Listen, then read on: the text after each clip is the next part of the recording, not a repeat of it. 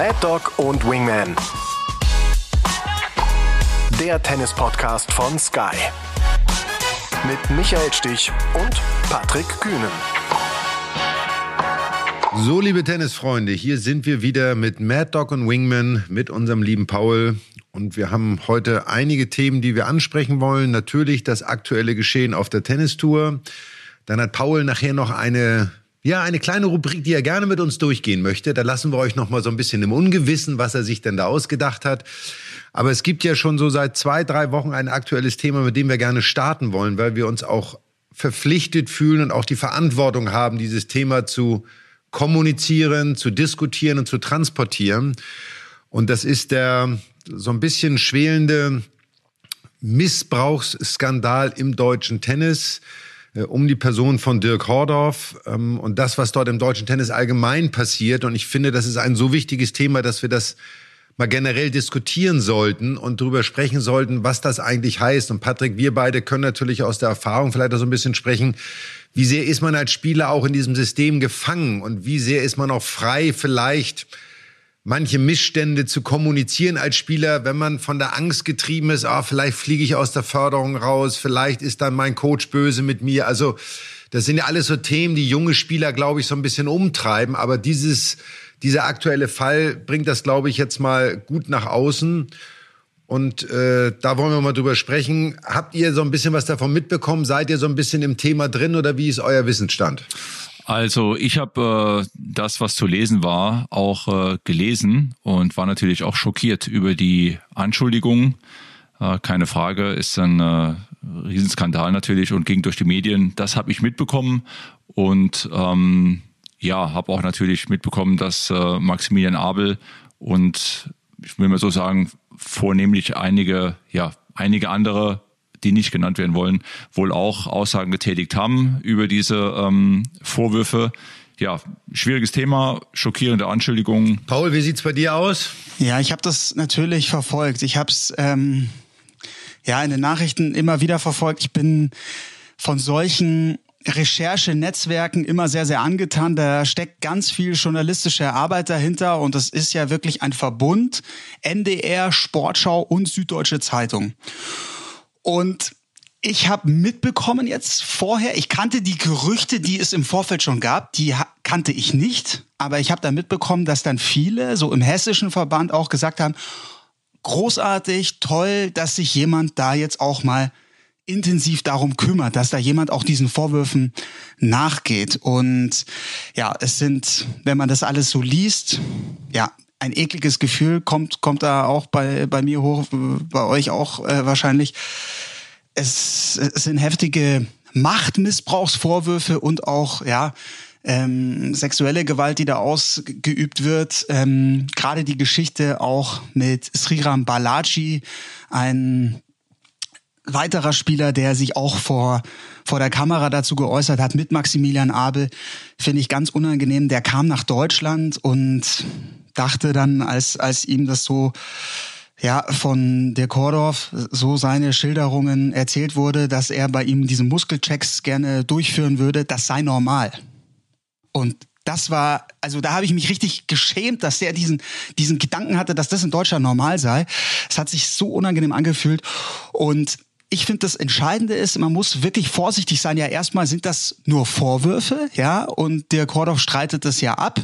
Aber in diesem Recherchenetzwerk kam heraus, dass unabhängig voneinander noch ganz viele andere ähnliche Erfahrungen gemacht haben. Und das, ähm, ja, das lässt dann schon tief blicken. Und der DTB war erstmal sicherlich in der Kommunikation da sehr, sehr vorsichtig und war erstmal in der Defensive, hat jetzt viel richtig gemacht, finde ich. Aber er hat sicherlich nicht alles richtig gemacht. Also er hat sicherlich auch einige, einiges falsch gemacht. Ähm, kommen wir vielleicht äh, später nochmal drauf. Aber jetzt, finde ich, ähm, geht er in die Offensive und äh, zieht auch die richtigen Konsequenzen aus diesem Fall. Ja, also ich bin äh, mal, etwas früher involviert worden, bevor es auch veröffentlicht worden ist, weil mich äh, der NDR angesprochen hat einfach so als als Tennis involvierter, der das Gott sei Dank selber nie erlebt haben durfte. Und ich glaube, das müssen wir auch mal klar sagen. Es sind dort viele Anschuldigungen im Raum. Es ist bis jetzt außer dem, was gesagt worden ist, nichts juristisch erwiesen. So, deswegen gibt es natürlich immer den Vorbehalt der Unschuldsvermutung in Anführungsstrichen. Ähm, aber ähm, es sind doch viele Menschen, die sich dazu geäußert haben, deren Geschichten sich sehr ähneln. Von daher ähm, müssen wir natürlich trotzdem immer so ein bisschen da auch ähm, vorsichtig sein, wie du es gerade richtig formuliert hast. Aber ich glaube, dass die Anzahl derer, die sich dazu geäußert haben, sich auch im Nachgang bei, bei mir gemeldet haben, nachdem der Bericht rausgekommen ist. Ähm, und auch äh, andere Situationen geschildert haben, wie denn diese, dieses Thema Angst im Tennis, äh, kriegt mein Kind Förderung, kann ich mit Informationen nach außen gehen? Und ich glaube, Patrick, das ist sowas, was wir vielleicht auch, ich habe es in meinen Interviews mit dem NDR gesagt, ich habe sowas nie erlebt. Bei mir gab es nicht dieses Gefühl, ich darf etwas nicht sagen, weil dann fliege ich vielleicht aus der Förderung raus. Oder, oder da waren Menschen in meinem Umfeld, die mir so viel Druck gemacht haben, dass ich das Gefühl hatte, ich kann das nicht äußern. Hast du sowas irgendwie mal erlebt zu deiner aktiven Zeit mit Menschen aus dem System heraus, dass du das Gefühl hattest, oh, ich muss jetzt lieber mich zurückhalten, weil sonst werde ich nicht mehr gefördert? Also ich habe das äh, Gott sei Dank auch nie, nie erlebt. Ähm, hat äh, immer auch vertrauensvolle äh, ja, Trainer-Spieler-Beziehungen äh, über viele, viele Jahre und ähm, war äh, Gott sei Dank zum Glück nie in einer äh, solchen Situation. Ich finde das äh, ganz, ganz schlimme und, und Paul hat es ja auch richtig gesagt, äh, da kommen einem äh, Ekelgefühle eben auch hoch, wenn man sowas dann liest und wahrnimmt und sich dann gleichzeitig auch die Frage stellt, ähm, das ist ja auch, sage ich mal, ein Thema, was wir von anderen Sportarten vielleicht in der Vergangenheit auch äh, gehört haben. Im Tennis erstmals jetzt so nah, will ich es mal formulieren, so nah bei uns und äh, das macht es für mich noch viel schockierender.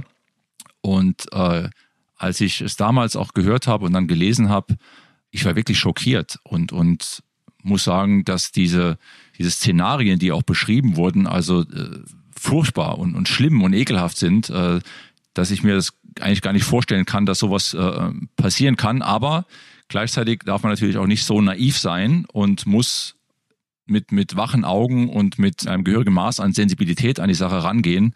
Ähm, aber auf deine Frage nochmal zurückzukommen, Michael, Gott sei Dank ähm, ist das nie in, in irgendeine Nähe von mir äh, persönlich äh, herangekommen. Und ähm, ich konnte wirklich meine, meine Leidenschaft, Tennis zu spielen, auch im Jugendalter komplett frei ausüben und ähm, ja, habe mich ja, wie gesagt, in dem Thema, als das, als das zum Tragen kam, ähm, ganz furchtbar. Ich muss mich wirklich erstmal setzen, weil das wirklich ja sozusagen in-house ähm, passiert ist, wenn man den Deutschen Tennisbund mit in die Diskussion nimmt. Ja, genau wie du sagst, es ist halt nicht vorstellbar, dass es im Tennis gibt. Ne, das ist das uns, es gab es im Schwimmen, es gab es im Turnen, es gab es in vielen anderen Verbänden in den letzten Jahren, wo es ja sukzessive immer wieder aufgepoppt ist. Nur wir dachten immer, im Tennis kann es sowas nicht geben, aber genau wie du sagst, man darf nicht so blauäugig und naiv sein, dass man denkt, unser Sport ist davon frei. Und äh, dazu habe ich gleich noch eine Geschichte, aber erstmal, Paul, du wolltest noch was sagen dazu. Ja, ich meine, es geht jetzt um Dirk Hordorf und das ist natürlich jemand, er wird immer genannt als ein Strippenzieher, als einer der, der mächtigsten Leute in den letzten Jahren im Deutschen Tennisbund. Jemand, der einen erheblichen Einfluss dann auch auf Wildcards hatte. Und dies, diese Macht hat er so die Vorwürfe auch missbraucht. Gerade konkret äh, der Fall bei Maximilian Abel. Da finde ich es klasse. Ich hatte ein Hintergrundgespräch mit Dietler von Arnim, der dann wirklich auch diesen Vorwürfen nachgegangen ist, der Maximilian Abel im Gefängnis besucht hat, sich die Geschichte von Maximilian Abel direkt direkt von ihm angehört hat. Jetzt ist der Vorwurf an den DTB, dass dann trotzdem Dirk Hordorf zu lange die Vorwürfe waren schon da, er ist noch zu lange im Amt geblieben. So, das finde ich ist ein Vorwurf, den muss sich der DTB gefallen lassen. Es war aber schwierig, so hat mir Dietler von Arnim das auch erklärt. Es gab nicht diese konkrete Handhabe. Man hätte eine außerordentliche Mitgliederversammlung einführen müssen. Das war eben aber auch noch so dieses schwebende Verfahren über die externe Kanzlei, die der DTB sehr wohl dann auch sofort eingeschaltet hat. Aber Frage an euch. Ihr kennt Dirk Kordorf, ihr könnt auch einschätzen, wie mächtig er war und was hättet ihr euch vom DTB gewünscht? Also ich kann dir dazu ganz klar sagen, der DDB wusste, glaube ich, seit Mitte letzten Jahres 22 über diese Vorwürfe Bescheid und man hätte sofort reagieren müssen und sagen müssen, wir klären die Vorwürfe, wir leiten eine Untersuchung ein, aber bis zu dem Zeitpunkt des Ergebnisses wird diese Person von jeglichen Ämtern freigestellt. Ich finde, das äh, geben die Regularien, die Satzung des DTB sowieso her. Dieses, dieses Code of Conduct, Verhaltensregeln, was nicht erlaubt ist, ähm, hätte man sofort machen können. Ich kenne jetzt nicht alle Statuten, welche Maßnahmen man hätte ergreifen können. Bloß wenn man das ernst nimmt, hätte man das sofort tun müssen. Auch aus Respekt vor den Betroffenen, auch um ein klares Signal zu setzen. Dann hätte man eine Untersuchung einleiten können, dann hätte man daraus seine Schlüsse ziehen können. Aber ich finde, das Verhalten des DTBs dort ähm, nicht sehr, wirklich nicht professionell. Erst kurz vor Veröffentlichung der Recherche der genannten Teams von dir, dann selber aktiv zu werden. Dann war ja die erste Stellungnahme, dass man sagt, na ja, es ist nicht genau erwiesen, das Ergebnis der Untersuchung hat nicht klar herausgebracht, dass diese Vorwürfe auch wirklich zutreffen haben wir eingangs gesagt, auch natürlich die Unschuldsvermutung für jeden. Wir wissen, wie oft sowas auch in die falsche Richtung gehen kann. Aber ähm, es gibt zu viele Aussagen, auch Beeidigte, die selbst nicht genannt werden wollen. Aber man hätte damals schon sagen müssen und dann kleckerweise dann zu kommen und zu sagen, und jetzt fordern wir Dirk Hordorf auf, sich äh, oder zurückzutreten, sonst werden wir das einleiten. Das war alles viel zu spät, viel zu kleckerweise. Man hatte wieder das Gefühl, das ist dieser Verbandsklüngel, der dort vor sich geht. Ich meine, im Hessischen Tennisverband, das habe ich von Betroffenen selber erfahren auf anderer Ebene, die sagen, da gibt es diese Gerüchte schon länger, dass dort etwas ist, dass selbst der Hessische Tennisverband dort nicht aktiv geworden ist. Und dazu sagen, es gab einen ganz aktuellen Fall, der jetzt schon die letzten zwei Jahre schwelt, im Schleswig-Holsteinischen Tennisverband gibt es einen ehemaligen Trainer und auch Geschäftsführer Joachim Jackstadt. Den Namen können wir auch nennen, weil es jetzt auch ein Gerichtsurteil gibt, den ich aus meiner Jugend noch kenne, der jetzt, ich glaube, Ende letzten Jahres als Sexualstrafträter verurteilt worden ist. Ein rechtskräftiges Urteil, weil eine Spielerin sich getraut hat, ihn wegen sexuellen Missbrauchs wirklich anzuzeigen und auch ein Gerichtsverfahren einzuleiten. Also das hier ist nicht der erste Fall. Wir hatten einen Fall im Georgischen Tennisverband. Auch dort ist aus meinem Wissen heraus, äh, habe ich nur ein bisschen, nee, bin ich nicht ganz informiert, aber auch viel zu spät reagiert worden, weil man es selber auch nicht sich vorstellen konnte. Es war genau dies, das kann es bei uns nicht geben. So. Und ich finde, es muss ganz klar der Opferschutz im Vordergrund stehen, wie in allen anderen Sportarten auch. Ähm, und der DDB hätte aus meiner Sicht viel früher reagieren müssen und hätte auch ein viel klareres und, und positiveres Statement setzen müssen. Also da mache ich dem DDB auch wirklich den Vorwurf, dass man das zu lange hat schleifen lassen.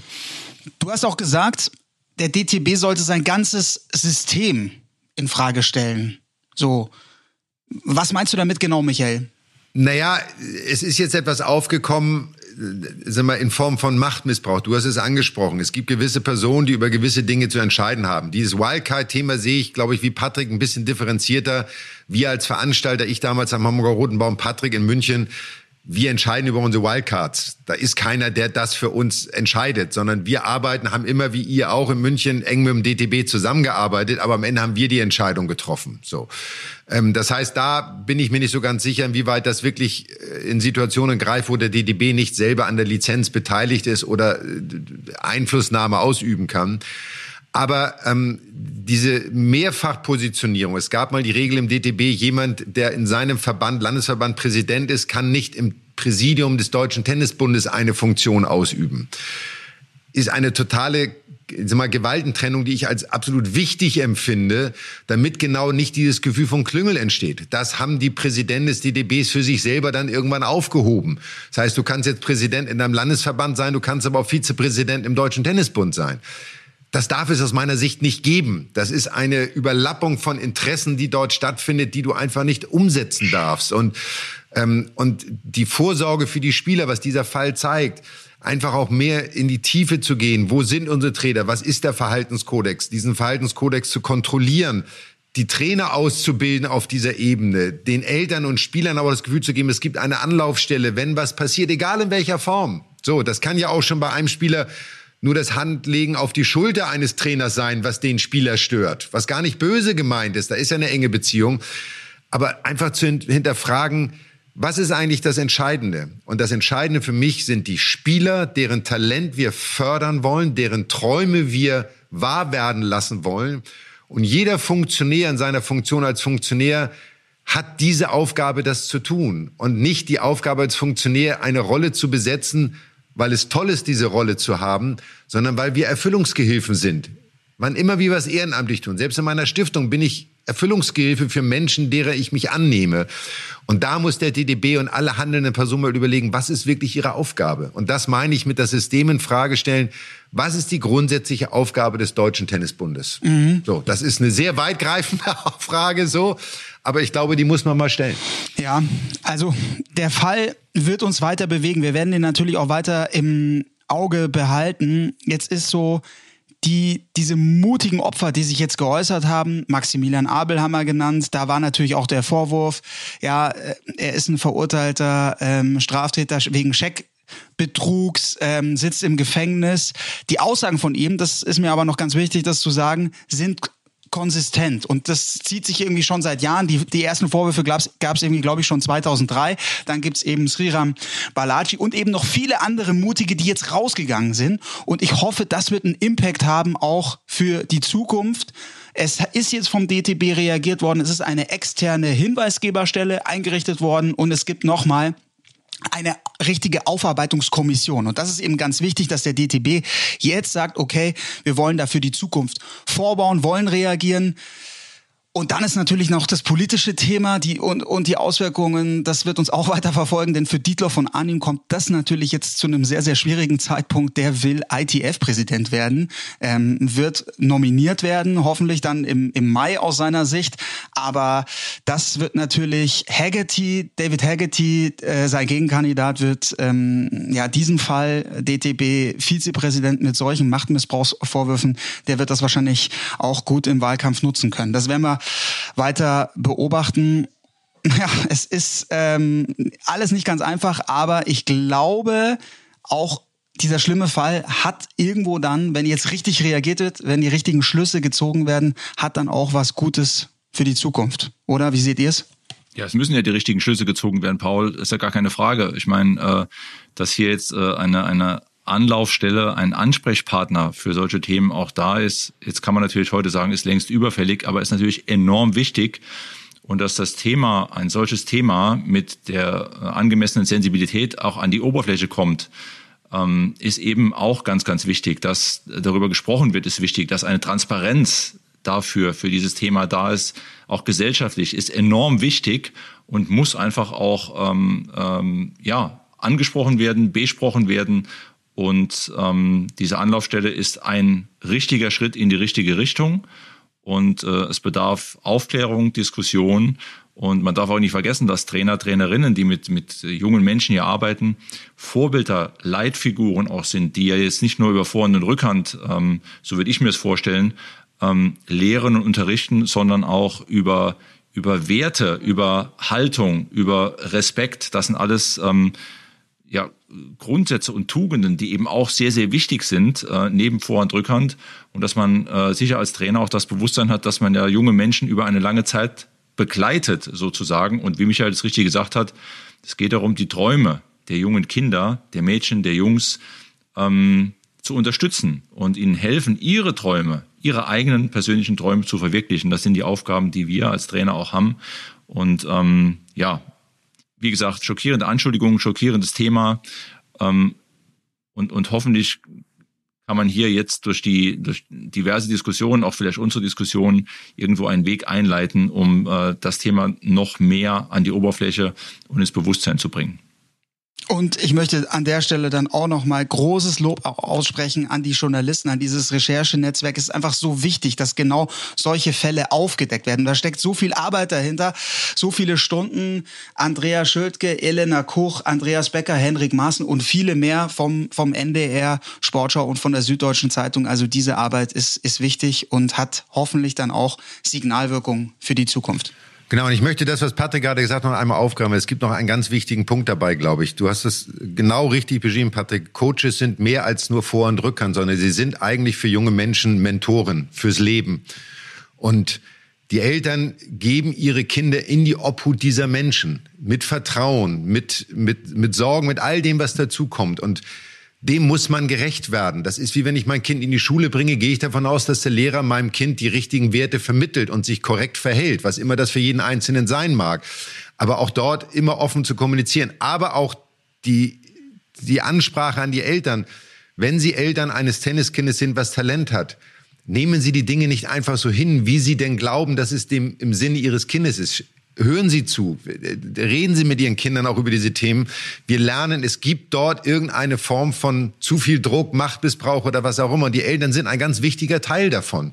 Nicht alles in Frage zu stellen, aber genauer hinzuschauen. Und deswegen muss dieses gesamte System, die Kommunikation, ist das A und O in diesem Bereich und den Kindern das Gefühl zu geben, wenn etwas passiert, ihr könnt darüber reden.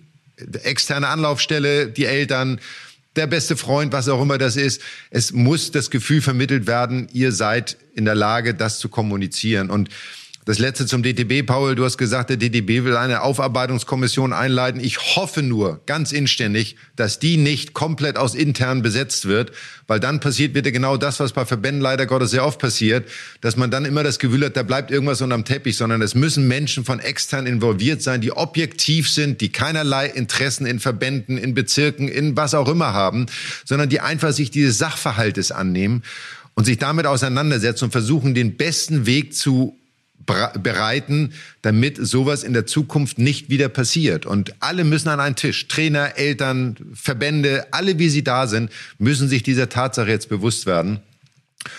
Und dann muss es Lösungen geben und in der Hoffnung, dass wir das nie wieder haben und dass dieser Fall jetzt vernünftig aufgearbeitet wird und dass auch alle handelnden Personen, soweit sie denn verantwortlich sind und zu machen sind, auch dafür zur Rechenschaft gezogen werden. Auch das ist ganz wichtig, denn auch das ist ein Signal für die Betroffenen, dass ihre Worte gehört werden und dass man sie ernst nimmt und dass man es nicht einfach so beiseite wischt und sagt, ja, im Verband irgendwo ne, wird's unten so wird irgendwo beiseite geschoben irgendwie. Nein, es muss am Ende ein Ergebnis geben, was immer das sein wird. So, aber ähm, man muss es wirklich sehr ernst nehmen für alle Beteiligten. Und ich finde, das ist doch ein gutes Schlusswort, wenn ich das selber so sagen darf. aber es war uns wirklich wichtig, das auch zu thematisieren, anzusprechen und äh, ja, äh, für alle, die da draußen in einer ähnlichen Situation sind, traut euch, geht damit nach außen. Ähm, ich kann mir nicht vorstellen, wie viel Mut man braucht, um das zu tun, aber ich kann nur jeden motivieren, diesen Mut aufzubringen ähm, und äh, damit auch allen Zukünftigen zu helfen. Also ganz, ganz wichtig. Ja, so, also wir haben das etwas schwierige Thema, glaube ich, jetzt sehr gut angesprochen. Uns war es wichtig, dort einmal auch ein Statement zu setzen und es auch überhaupt zum Thema zu machen, weil es, glaube ich, nicht nur im Tennis, sondern auch im Sport allgemein ein ganz wichtiges Thema ist. Und jeder, der dort betroffen ist, soll sich frei fühlen, auch wirklich die Institutionen anzusprechen, die dafür verantwortlich sind, um eventuelle Machtmissbrauchsfälle auch zu melden. Aber jetzt wollen wir diesen Bereich verlassen und wollen uns dem aktuellen Tennisgeschehen widmen, logischerweise. Wir haben zwei Wochen Tennis hinter uns. Gerade ist Monte Carlo am Start als erstes Tausender der startenden Sandplatzsaison. Paul, ihr seid fleißig dabei zu kommentieren und das ganze Geschehen zu verfolgen. Was gibt es Neues? Was ist im Moment äh, ja, wichtig auf der Tour? Sowohl bei den Damen als auch bei den Herren. Ja, also Herr natürlich, bei uns aktuell aufgrund der Rechtelage natürlich äh, mehr im Fokus, ist, ist ja klar. Es gibt eine ganz frische Nachricht und zwar eine Trainerpersonalie. Und da geht's um Dominik Thiem, der hat sich jetzt von seinem langjährigen Coach, von Nicolas Massou, dem Chilenen, getrennt. Und das, nachdem es in Estoril gar nicht so schlecht lief. Da hat er mal zwei Matches in Folge gewonnen. Und er hatte vorher, glaube ich, eine 1 zu 10 Bilanz in diesem Jahr. Also es lief ja für, für Team wirklich gruselig. Und in Estoril äh, zwei, zwei gute Siege. Und jetzt aber die Trennung und die Info, die ich jetzt habe, äh, Benjamin Ibrahim Sadeh, auch ein alter Bekannter, ein deutscher Trainer, ist jetzt erstmal auf Probe sein Coach in Monte Carlo. Und dann wird man weitersehen, wie es bei Dominik Thiem weitergeht, wie schätzt ihr das ein? Ich habe mir gedacht, also diese Aussagen, wir hatten es im Podcast ja auch, dass er äh, hadert, dass er große mentale Probleme auch hat, dass er ja das Selbstbewusstsein natürlich nicht hat, wenn man so viel verliert, aber dass er da nicht alles ausschöpft und auch vielleicht über neuen Impact, einen neuen Impuls durch einen, durch einen Trainer nachdenkt, das hat mich gewundert. Jetzt ist er zu diesem Schritt gekommen und ich finde es erstmal gut. Seht ihr es auch so? Dass er nach neuen Impulsen sucht, glaube ich, ist richtig. Ähm, man kann immer die Frage stellen jetzt, äh, warum es nicht früher schon passiert ist, aber es ist eben so, wie es ist. Und wenn er jetzt den richtigen Zeitpunkt als diesen jetzt definiert hat, dann, dann ist das auch äh, natürlich sein gutes Recht. Ich finde, an erster Stelle steht die Offenheit von, vom Spieler immer selbst, sein Spiel auch vielleicht zu zu verändern und sein Spiel auch weiterzuentwickeln. Und die Frage ist, mit wem gelingt das eben am besten? Wer hat vielleicht auch die Perspektive für mich, für mein Spiel, für meine Fähigkeiten, damit ich mich weiter verbessern kann, damit ich nochmal angreifen kann und auf die Siegerstraße komme und bessere Ergebnisse erziele.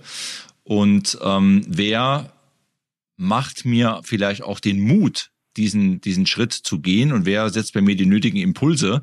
Das ist ganz, ganz wichtig und da ist so ein frischer Wind zum richtigen Zeitpunkt, denke ich, auch schon, kann schon sehr hilfreich sein. Aber das Grundlegende ist natürlich die Offenheit beim Spieler selbst. Und wenn Dominik Thiem jetzt damit äh, einen neuen Weg beschreiten möchte, dann lese ich daraus, dass die Zeit da ist, jetzt vielleicht auch neue Impulse anzunehmen, aufzunehmen und diese auch dann umzusetzen. Ja, also ich kann das nur bestätigen. Ich äh, finde es auch richtig. Die beiden haben großartig zusammengearbeitet, haben tolle Erfolge zusammen erzielt. Ähm, aber jetzt ist genau der Zeitpunkt, wo man als Spieler auch diesen, ne, wir haben es in vergangenen Podcasts oft genug gesprochen, diesen neuen Input braucht, diesen Impuls, diese Erweiterung der des eigenen Horizontes. Und wer immer dafür in Frage kommt, das ist ein Trainer, der es dann mal erstmal auf Probe macht sozusagen, um herauszufinden, ob man da auch menschlich zusammenpasst. Natürlich muss ein Dominik-Team trotzdem auch sich als Spieler hinterfragen, wie Patrick gerade gesagt hat. Und äh, wenn er selber sagt, ich stehe zu weit hinter der Grundlinie und beim nächsten Match steht er wieder drei Meter hinter der Grundlinie, dann frage ich mich immer, wie sehr hinterfragt er sich eigentlich wirklich? Also, oder ist ihm das eigentlich wirklich so bewusst? Ähm, aber auch das wird der Weg jetzt zeigen. Er scheint noch motiviert zu sein, das ist schön. Er scheint noch Lust zu haben. Und das ist die beste Voraussetzung. Und äh, was Neues ausprobieren hat noch keinem geschadet. Also von da finde ich den Weg sehr gut und äh, drücke ihm dafür alle Daumen. Er hat mit Massou Indian Wells 2019 gewonnen, Finale gegen Roger Federer, sehr sensationeller Erfolg für ihn auf Hardcourt und dann eben auch noch die US Open, dieses Wahnsinnsfinale gegen Sascha Zverev. Jetzt hat mein Team ist halt einer, glaube ich, so als Typ, da ist was gewachsen mit Massou, er ist dann auch sehr sehr loyal und hat deshalb vielleicht auch obwohl es schon lange nicht mehr gut lief, vielleicht zu lange oder sehr lange an ihm festgehalten. Er hat geschrieben bei Instagram, die Freundschaft wird für immer bleiben. Könnt ihr ja das auch so nachvoll nachempfinden? Hattet ihr auch mal eine ähnliche Situation, wo ihr das Gefühl hattet, eigentlich, ich brauche was Neues, aber ich hänge auch emotional noch sehr an meinem Coach? Ja, also fange ich mal vielleicht kurz an. Ich kann das nur mit meinem Coach damals mit Mark Lewis sagen. Wir haben nun auch großartige Erfolge zusammen gefeiert, unheimlich viel erreicht und ich verdanke ihm das meiste meiner Karriere. Aber als ich dann US Open 93 in der ersten Runde verloren habe, war für mich so dieser Zeit, wo ich gesagt habe, das ist schlecht. So. Und irgendwie muss ich was Neues machen für mich. Man muss eine Form von Egoismus haben, weil es geht um einen selber die Menschen, äh, mir ist Marc, ist immer noch ein, ein, sehr enger Freund, sehr ans Herz gewachsen. Das wird auch immer sein. Aber in dem Moment geht es nicht darum, sondern es geht darum, wie kann ich mein Potenzial optimal ausschöpfen. Und ich habe damals die Entscheidung getroffen, weil ich für mich aber auch gesagt habe, ich habe von ihm als Trainer in dem Moment, aber auch als Mensch, was wir eingangs bei der ersten Diskussion sagten, auch als Mensch, alles von ihm gelernt, was er mir mitgeben konnte für mein weiteres Leben. Und ich brauchte diesen neuen Impuls. Ich brauchte irgendetwas Neues. Man muss auch ehrlich genug sein. Ich habe dann mit Sven Grönefeld einen zweiten Coach gehabt, mit dem ich sehr ähnliches hatte, aber dazwischen Niki Pilic steht sowieso außen vor. Der Niki Pilic war großartig in all seinen Dingen, die er gemacht hat. Aber ähm, äh, das hat, glaube ich, jeder Spieler und man muss diese Entscheidung sehr egoistisch treffen. Das ist nicht einfach, aber es geht um einen selber im, im Einzelsport und deswegen ähm, hatte ich damit nie ein wirkliches Problem. Patrick, wie war es bei dir? Ja, also ich habe äh, klar so Situationen auch gehabt. Ähm, man hat äh, äh, die Zusammenarbeit als Trainer und äh, ich hatte ja auch so eine ähnliche Situation wie Michael mit äh, mit seinem Coach, mit mit Mark Lewis. Äh, und man muss auch sagen, mit einer Trennung hört sich jetzt vielleicht komisch an, aber man bewahrt sich ja dann auch vielleicht die Freundschaft. Ne? Man hat ja diese diese Verbundenheit, die enge Freundschaft, die sehr selten sowieso ist. Ähm, und wenn man zu lange vielleicht miteinander arbeitet, dann kann es auch irgendwo in eine Richtung gehen, wo die Freundschaft vielleicht auch drunter leidet. Und äh, es ist eh ein sehr, sehr schmaler Grad, weil die Trainer-Spieler-Beziehung ja auch ähm, von Respekt geprägt sein muss. Und ähm, letztendlich, wenn du als Spieler das Gefühl hast, ähm, du bist hier quasi jetzt an eine Grenze gekommen und brauchst neue Impulse, neue Wege, du brauchst einfach mal einen frischen Wind, eine andere Ansprache, vielleicht schon mal andere Übungen, andere Inputs, dann äh, ist es wichtig, dass man das auch angeht und, und umsetzt. Ähm, denn es geht wirklich darum, sich als Spieler konstant immer wieder weiterzuentwickeln. Und die besten Beispiele stehen ja seit vielen Jahren an der Weltspitze, besonders bei den Herren, an Rafael Nadal. Wir haben es oft diskutiert. Äh, Roger Federer zähle ich auch noch dazu, auch wenn er nicht mehr spielt. Dann auch Novak Djokovic. Die Jungs haben sich alle stetig verbessert und ähm, auch ein Novak Djokovic hat ja mal ein Trainerteam ausgewechselt und äh, Nadal neue Impulse sich auch besorgt von außen. Also das gehört dazu, das ist wichtig. Auch Roger Federer hat mal eine Zeit lang mit Stefan Edberg gearbeitet, aber auch nicht für immer und ewig. Das gehört dazu zum Profigeschäft und äh, ich finde, wenn Dominik Thiem jetzt in, in Nicolas Massou einen äh, scheidenden Trainer hat, aber sich einen guten Freund bewahrt und neue Impulse hat von einem anderen Trainer, dann ist das ein spannender Schritt und ich wünsche ihm, dass er eine, eine vielleicht neue Begeisterung und eine neue Neugierde vielleicht auch findet in einer neuen Zusammenarbeit, die ihm die nötigen Impulse verschafft. Also ich finde die Beispiele, die du genannt hast, äh, großartig. Also gerade Federer mit Edberg, das hatte ja damals so viel Charme, weil das war ja auch sein sein Idol und da ist auch eine großartige Freundschaft entstanden. Aber du hast es gesagt, es war dann auch irgendwann mal zu Ende. Das war so projektbezogen und ich glaube, diese egoistische Art, die Michael angesprochen hat, die ist auf diesem Top-Level ganz, ganz besonders wichtig. Er ist dann, Federer hat dann Lubicic sich dazu geholt, hat nochmal äh, andere Impulse gebraucht, die für sich genutzt, Edberg vorher genutzt und genauso was, was bei, bei Djokovic auch, der auch nochmal jetzt mit Ivan Nisevic nochmal ganz neue Impulse bekommen hat, wenn man sich anschaut, wie der sich beim Aufschlag nochmal verbessert hat und natürlich von dieser Arbeit von Marian Weider über, über Jahre äh, immer noch immens profitiert. Du kannst ja auch jetzt ganz kurz noch mal Holger Rune mit äh, Patrick Moratoglu dazu nehmen, die über einige Monate zusammengearbeitet haben. Sehr erfolgreich. Da hat auch äh, Rune Paris gewonnen, vergangenes Jahr, und ist zum Top-Ten-Spieler geworden. Und die beiden haben sich jetzt jüngst auch getrennt. Ne? Es war jetzt keine sehr lange Zusammenarbeit, aber eine, wie ich finde, doch sehr erfolgreiche. Da hätte ich dann schon noch eine Nachfrage. Also, weil da finde ich, jetzt, jetzt nach einem halben Jahr und, und gerade mit Rune, da geht doch die Reise jetzt erst los. Das ging so gut los, mit Paris gewonnen und da muss doch, also da frage ich mich dann schon, ist da was vorgefallen? Äh, warum passt das jetzt nicht mehr? Weil Rune ist doch jetzt, also der braucht, glaube ich, noch viel, viel Coaching. Da muss noch einiges passieren. Wahrscheinlich auch eine Emanzipation weg von der Mutter irgendwann mal. Aber das hat mich gewundert, muss ich echt sagen, dass Muratoglu und Rune jetzt schon getrennte Wege gehen. Naja, aber ein Holger Rune ist natürlich in seinem Alter in einer totalen Entwicklungsphase als Mensch. Und äh, da sind natürlich die Schwankungen wesentlich größer, als wenn du Mitte oder Ende 20 bist. Da bist du schon wesentlich gesettelter. Und ich glaube, das ist ein junger Mensch, der ja auch sehr extrovertiert ist, so wie wir ihn auf dem Platz wahrnehmen. Ich kenne ihn persönlich nicht, aber das ist jemand, der will Spaß haben, der will das genießen, der ist extremst erfolgshungrig und ein Patrick Moratoglu ist natürlich so erfahren, der wird schon klare Regeln haben, wie es zu sein hat und wie es zu laufen hat. Und das passte vielleicht nicht immer zusammen. Und ich glaube, dass ein Moratoglu jemand ist, der sagt, ich habe mein System, ich gebe vor, wie es zu laufen hat. Und da gibt es auch nicht zwei Meter rechts oder zwei Meter links, sondern das ist das, wie ich es will. Und da prallen dann natürlich in dem Moment vielleicht einfach wirklich ähm, ja zwei Welten aufeinander. Und auch da muss ich sagen, großartig zu sagen, ähm, kurze Zeit, extremst erfolgreich. Ich habe wahnsinnig viel gelernt, wahnsinnig viel mitgenommen. Aber die Reise geht weiter. Vielleicht sehen die sich in zwei Jahren wieder. Wer weiß. Also ich meine, es gibt ja auch immer wieder Trainer- und Spieler-Comebacks sozusagen. Aber ähm, ich glaube, generell muss man einfach sagen, es ist ein Karussell, was sich dreht. Wir haben von Sven Grönefeld in unserer letzten Folge gehört, dass sich die Coaches auch schon sehr verändert haben, das System sich sehr verändert hat, die auch Zwänge und Notwendigkeiten sich verändert haben als zu unserer Zeit. Und äh, das wird bei den Spielern nicht anders sein. Und am Ende des Tages wünsche ich jedem immer nur aus meiner eigenen Erfahrung raus, dass er den Menschen an seiner Seite hat, der ihm in Tennis weiterbringt, der ihn aber auch als Mensch weiterbringt und mit dem man einfach eine gute Zeit hat. Auf dem Platz und außerhalb des Platzes. Und das ist selten genug. Paul, nächste Woche in München. Holger Rune spielt ja bei uns beim BMW Open bei American Express. Du kannst auch Holger Rune nächste Woche selbst mal fragen, wie das so gelaufen ist. Das wäre doch was. Also den müssen wir abgrätschen. Das ist auf jeden Fall Spezialauftrag dann für unseren Reporter Moritz Lang. Wir sind ja vor Ort. Wir sind auf der Anlage und wir werden, wir werden in München natürlich genau hinschauen. Wie, also ich, ich kann mir gut vorstellen, Lars Christensen, glaube ich, sein langjähriger Coach und seine Mama, die werden mit dabei sein. Aber was passiert bei Rune? Weil er ist für mich schon mit, mit die spannendste Aktie, mit der, der spannendste junge Spieler aktuell auf der Tour. Ja. Und ja, es kann nicht, ähm, bei allen Spielern wahrscheinlich so eine perfekte Symbiose geben, wie's, wie, wie wir es bei Alcaraz und bei Ferrero haben. Ne?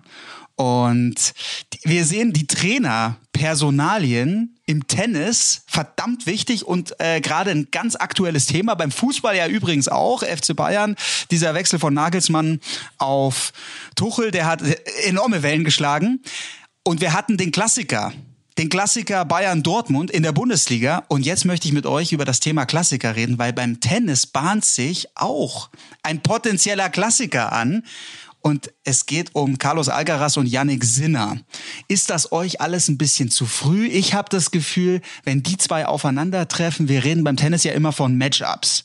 Was hat der für einen Spielstil gegen den anderen? Und ich habe das Gefühl, die zwei passen wirklich wie die Faust aufs Auge. Perfekt zueinander. Die holen das Beste aus sich raus. Es sieht auf jeden Fall enorm spektakulär aus. Jetzt hatten die schon wirklich ein paar Knaller-Matches. Das letzte war das Halbfinale von Miami.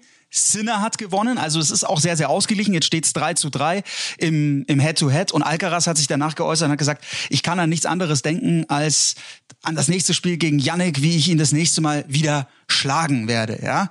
Und also da ist auch irgendwo eine gesunde, gute Rivalität zwischen den beiden.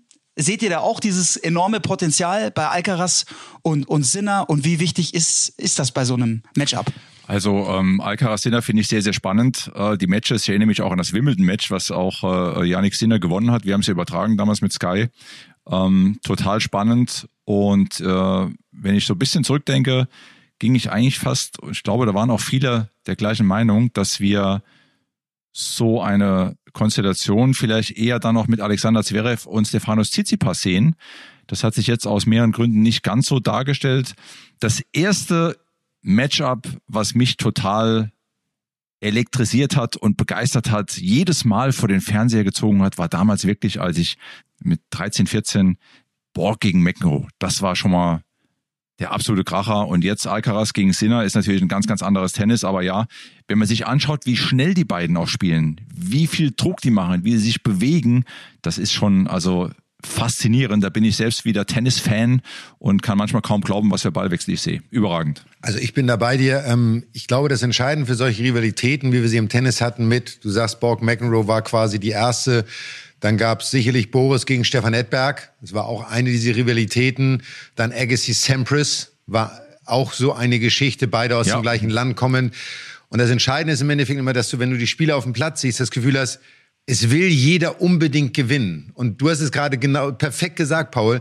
Sie holen auseinander das Beste heraus, weil sie vielleicht dieses eine Prozent noch mehr wollen, als sie es vielleicht bei anderen Matches wollen. Und das kann, kann man auch, glaube ich, nicht beschreiben, warum das so passiert. Das hat was mit der Persönlichkeit. Ich glaube, es hat viel mit Respekt zu tun für den anderen auch. So, auch auf dem Platz und außerhalb des Platzes. Ähm, aber es geht dann genau darum, gewinnen zu wollen. Und auch unterschiedliche Charaktere. Das ist heute nicht mehr so extrem. Borg, McEnroe waren natürlich unterschiedlicher, hätten die Charaktere nicht sein können. Sag mal, auch, auch McEnroe Lendl, sage ich mal, auch die Rivalität, sage ich jetzt mal. Selbst Boris und Stefan Edberg war ein extremer Gegensatz der Persönlichkeiten, die dort auf dem Platz standen. Sampras Agassi auch, also all die, die wir genannt haben. Nadal Federer, am Ende auch genau das Gleiche, so. Ähm, und die beiden haben gerade Spaß daran an der Rivalität, wobei wir natürlich jetzt mal abwarten müssen, was mit Alcaraz passiert, weil er ist jetzt wieder verletzt. Er hat jetzt schon in seinen jungen Jahren eine ziemliche Verletzungshistorie, was erstmal nicht so ein gutes Zeichen ist, so dass er direkt das erste Tausender verpasst. Aber auch da hoffen wir mal, dass er das schnell wieder in den Griff bekommt und dass wir viele von diesen Matches noch sehen werden. Und es ist so die spannendste Konstellation, weil es anscheinend auch die beiden neben Rune, sage ich jetzt mal, und den dann doch schon etablierten spannendsten beiden Spieler zurzeit einfach sind. Thema Matchup es kommt darauf an, dass der Gegner zu einem passt. Ich möchte mit euch mal diese Konstellation durchgehen. Jetzt gab's äh, den Spieler der Stunde, Medvedev, der bei den letzten fünf Turnieren vier Siege eingefahren hat und ein Finale. Und ich bei Medvedev hat man gemerkt, in Indian Wells, Alcaraz ist pures Gift für ihn. Das passt überhaupt nicht dazu. Der hat ihn wirklich komplett zerlegt mit, seinem, mit seinen Stops, weil Medvedev ja fünf, sechs Meter hinter der Grundlinie steht und dann auch noch mit Surf and Volley. Also der hat so viel Punkte am Netz gemacht und Medvedev war völlig überfordert mit dem Spielstil von Alcaraz. Und Medvedev wiederum ist pures Gift für Yannick Sinner. Sinner hat eine 0 zu 6 Bilanz jetzt gegen, gegen Medvedev und da habe ich immer das Gefühl, die Defensive von Medvedev ist so gut, Sinner kommt da irgendwie nicht richtig durch. Äh, Medvedev liebt es auch, wenn einer so schnell spielt wie, wie Sinner und kontert ihn dann aus. Und Sinner geht dann, muss so ins Risiko gehen, dass dann irgendwann mal die Fehler kommen. Wie war das bei euch? Also wie, wie seht ihr auch diese Matchups? Und gab es bei euch einen Gegner, wo ihr sagt, oh, der hat wirklich perfekt zu mir gepasst und das Beste aus mir rausgeholt? Also einer, gegen den ich immer sehr gerne gespielt habe, war Stefan Edberg weil äh, Stefan ja nur bekannt war für sein Kicksurfer auf die Rückhand und sein Surf-Volley-Spiel. Und das, was ich am besten konnte, war der Rückhand-Return. Und Stefan hat es, glaube ich, in keine Ahnung, wie oft wir gegeneinander gespielt haben, äh, irgendwie nie so richtig verstanden, irgendwann nicht mehr auf meine Rückhand zu servieren. So, und trotzdem hat er mich oft genug geschlagen. Ähm, es gab zwei Spieler, gegen die ich einfach extremst ungerne gespielt habe. Andrew Agassi habe ich nie schlagen können. Gegen Lendl habe ich ein einziges Mal gewonnen. Ähm, wobei man sagen muss, es gab so einen Spieler, der zu unserer Zeit unangenehm war. Das war ein Andrei Chesnokov, der Russe, der ein ähnliches Spiel hatte wie Andrei Medvedev. So.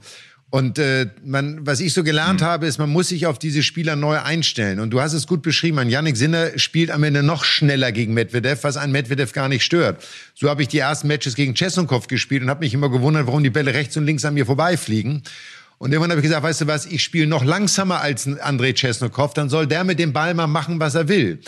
Und das ist so ein bisschen das, was ein Carlos Alcaraz macht. Er spielt seine Stops, er spielt einen Slice, er wechselt sehr stark in den Tempi, so dass ein Daniel Medvedev plötzlich selber das Spiel gestalten muss. Und das ist nicht das, was er gerne mag. Er ist ein super Counterpuncher, ein großartiger Konterspieler aber er ist keiner, der das Spiel selber gerne aufzieht und die Punkte diktiert. Und deswegen entstehen wahrscheinlich diese Matchups. Und vielleicht kommt Yannick Sinner irgendwann darauf, dass er sagt, okay, ich hau nicht immer nur drauf, lass den auf der anderen Seite mal machen. So, mal gucken, was dabei rauskommt. Und wenn du dann verlierst, ist auch okay, aber du hast zumindest was ausprobiert.